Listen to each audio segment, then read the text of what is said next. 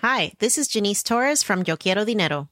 From a local business to a global corporation, partnering with Bank of America gives your operation access to exclusive digital tools, award winning insights, and business solutions so powerful you'll make every move matter. Visit bankofamerica.com slash banking for business to learn more. What would you like the power to do? Bank of America NA, copyright 2024.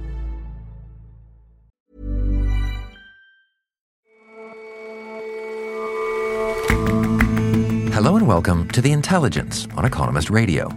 I'm your host, Jason Palmer. Every weekday, we provide a fresh perspective on the events shaping your world. Many of Europe's public service broadcasters are struggling to keep their places as go to sources of unbiased news. Populists all over are eager to grab the mic, and to do so, they're undermining the broadcaster's leadership and their funding. And we take a look at an effort to translate the prehistoric pagan poetry of Latvia. The verses take a rigid four line form, but those four lines are rich with meaning, with symbolism, and with perspectives that might go back to the Bronze Age.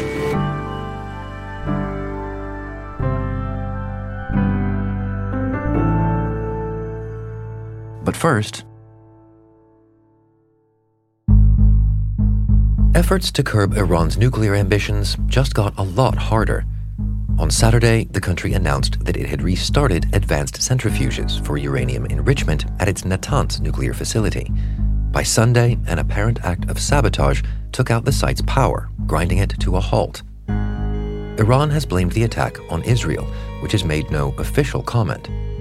Israel's Prime Minister Benjamin Netanyahu emphasized his country's opposition to Iran's nuclear program. Iran has never given up its quest for nuclear weapons and the missiles to deliver them.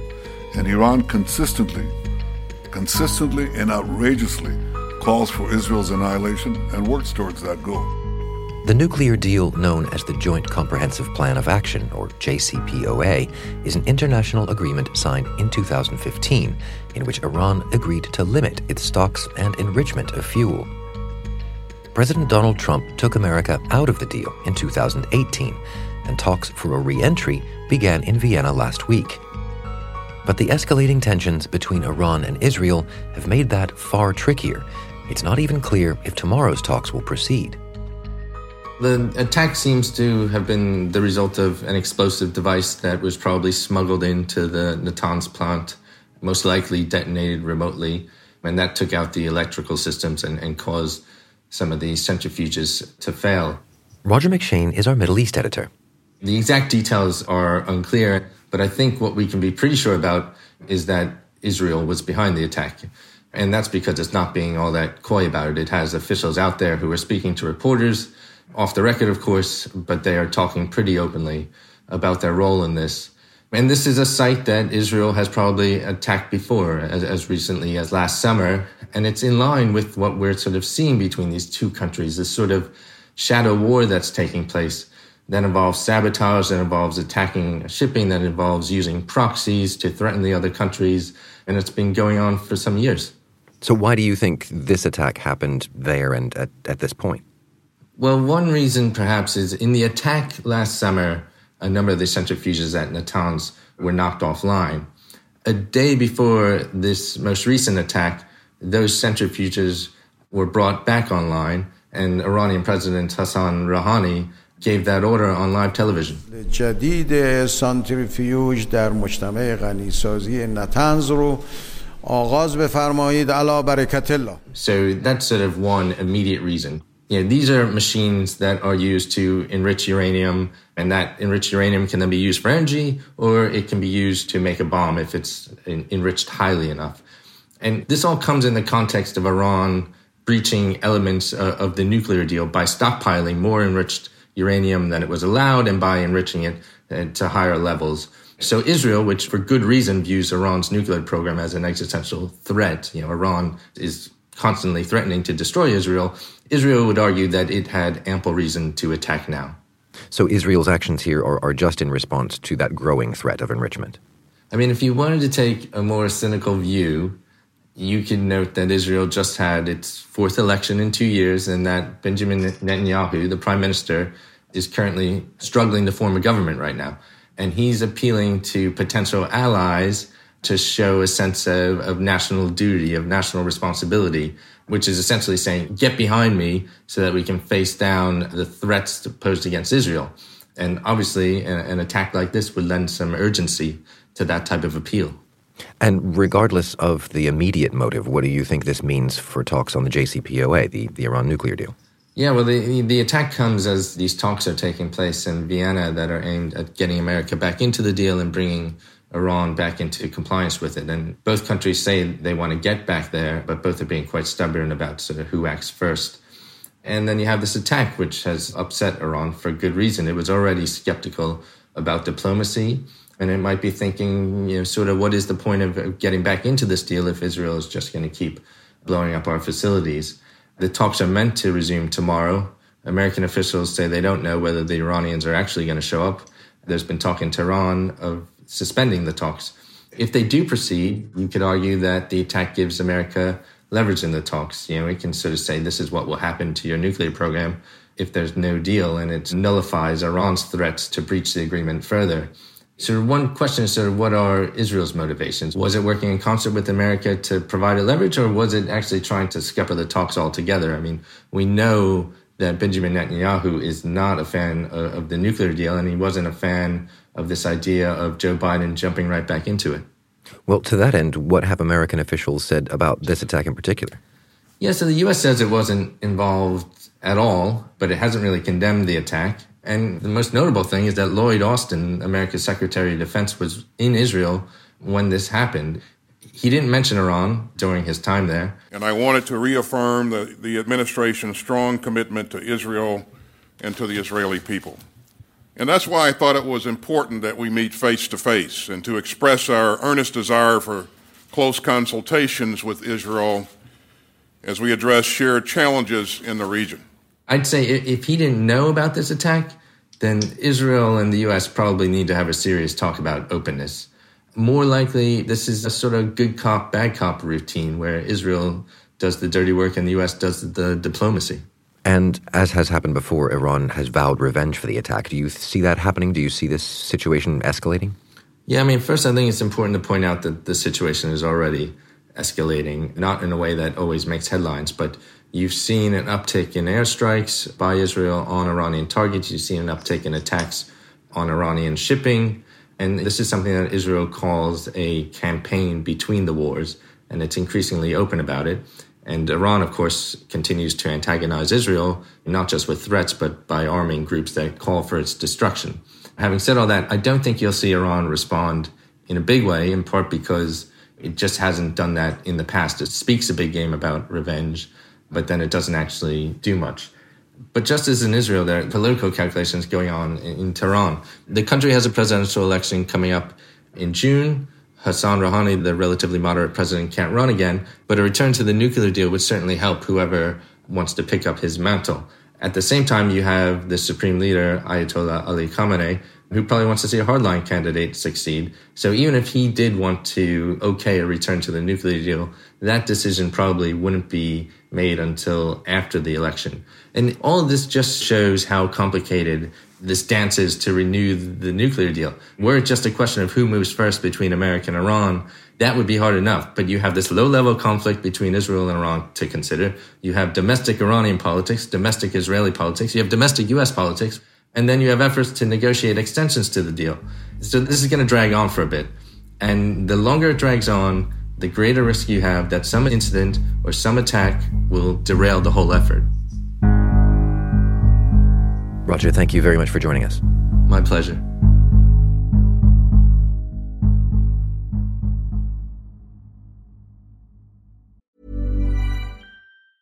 Hi, this is Janice Torres from Yo Quiero Dinero. If you own or operate a business, whether it's a local operation or a global corporation, partnering with Bank of America could be your smartest move.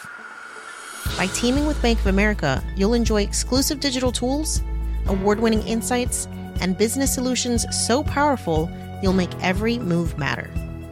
Position your business to capitalize on opportunity in a moment's notice. Visit bankofamerica.com slash banking for business to learn more. What would you like the power to do? Bank of America NA, copyright 2024.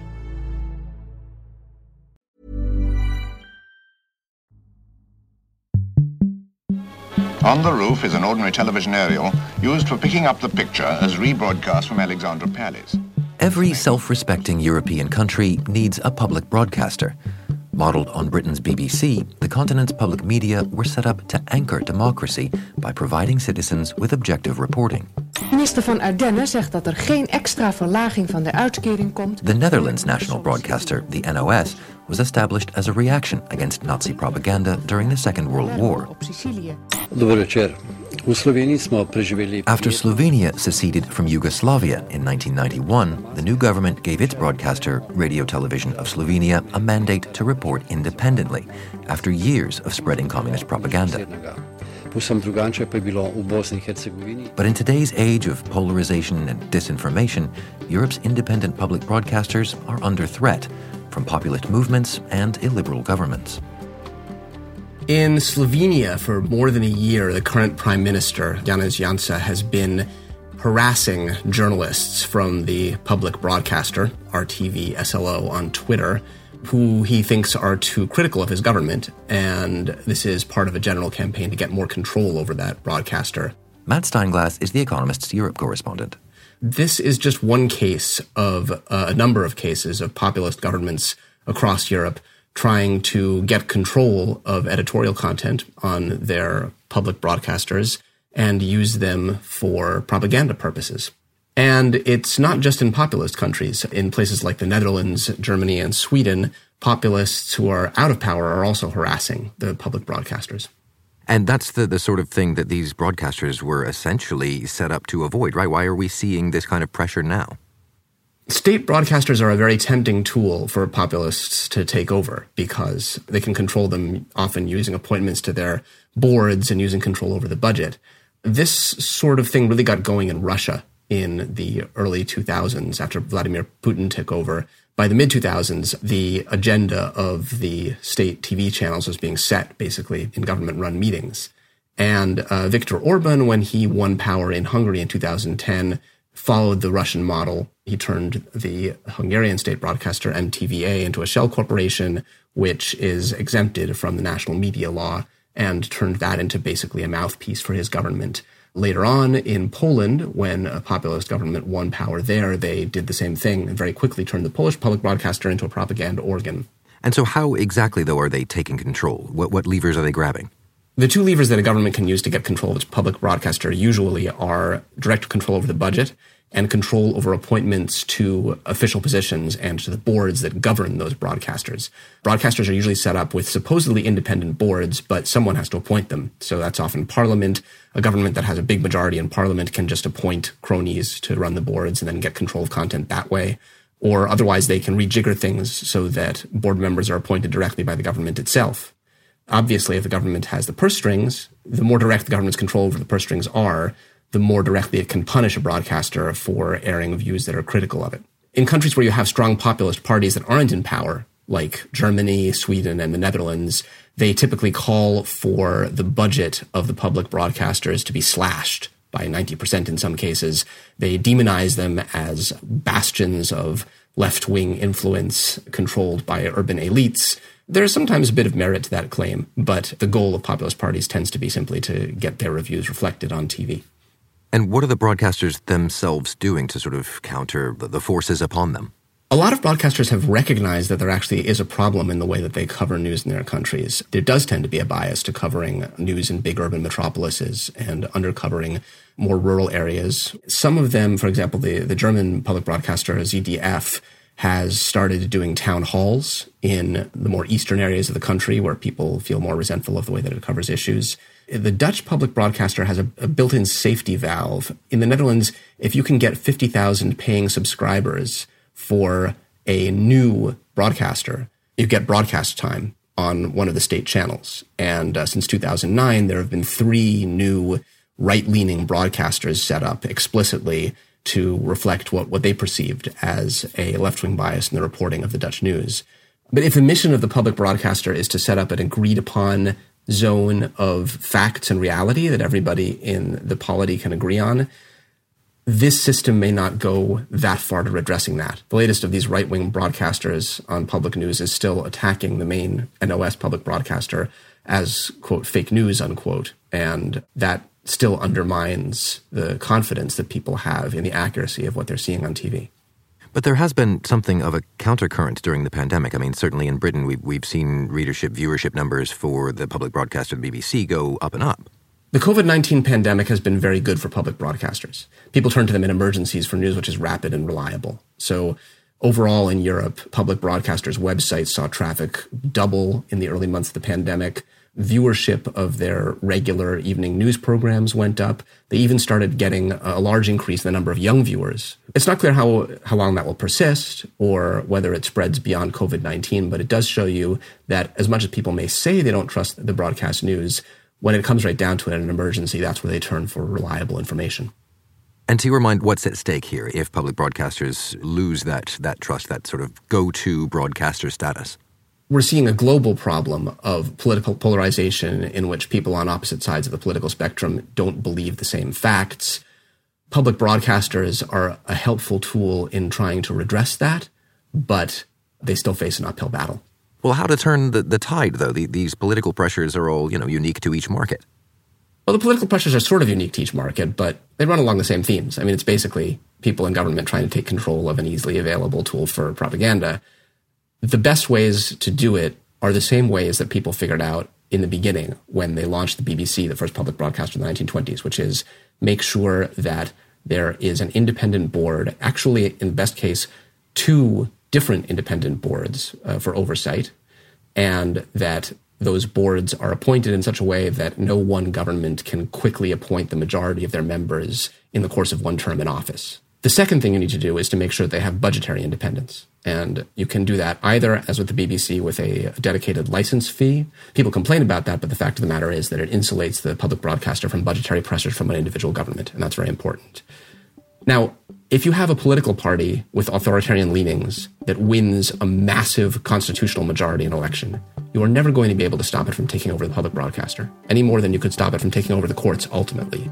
There's no structural, technical, legal fix that can perfectly insulate a broadcaster from political pressure but you can make it very hard for a government to take them over. And that's the best you can do. Matt, thanks very much for your time. Thank you, Jason.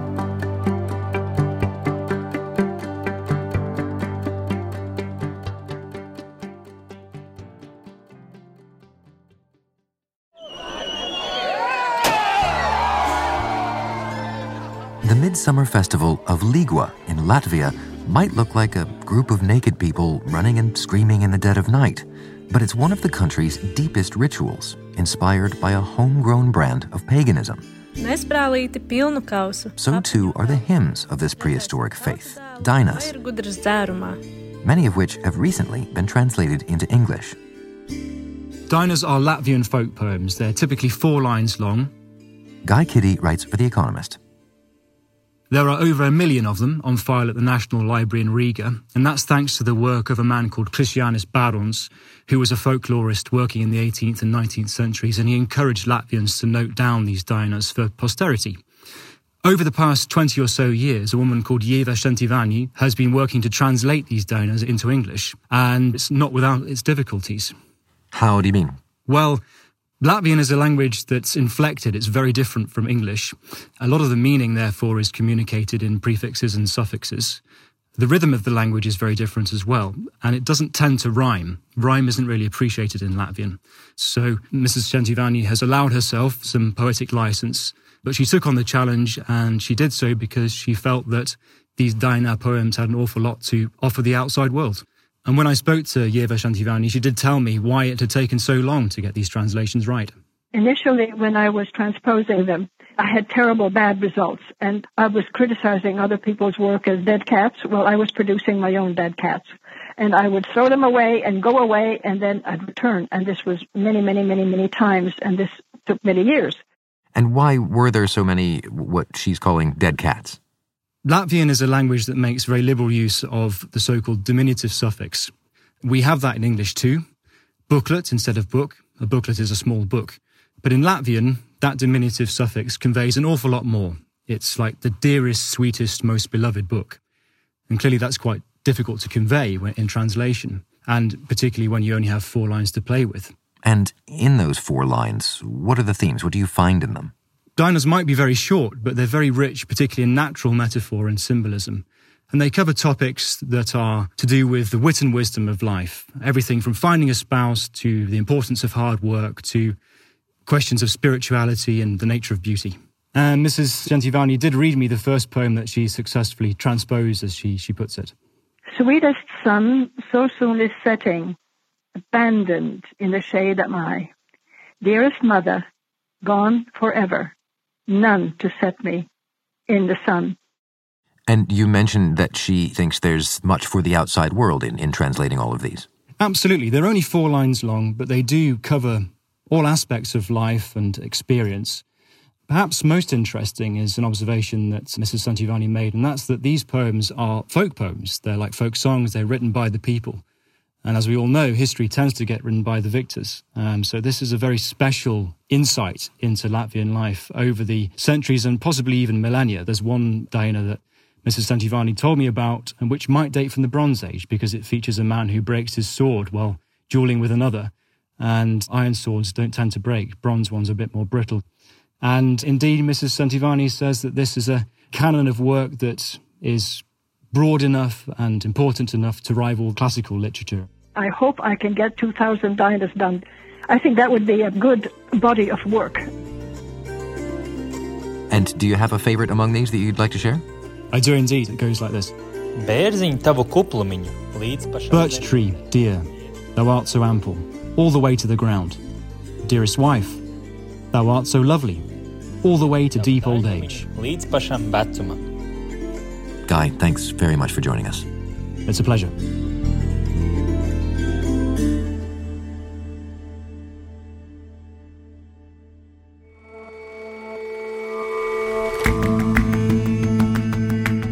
That's all for this episode of The Intelligence. If you like us, leave us a rating and a review. And you can subscribe to The Economist at economist.com slash intelligence offer. The link is in the show notes. See you back here tomorrow.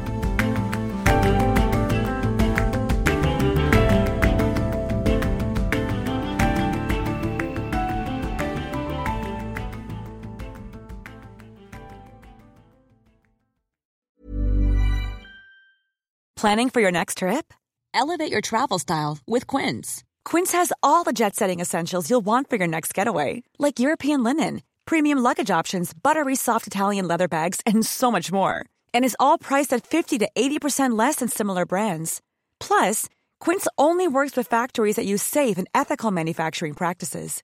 Pack your bags with high-quality essentials you'll be wearing for vacations to come with Quince. Go to quince.com slash pack for free shipping and 365-day returns.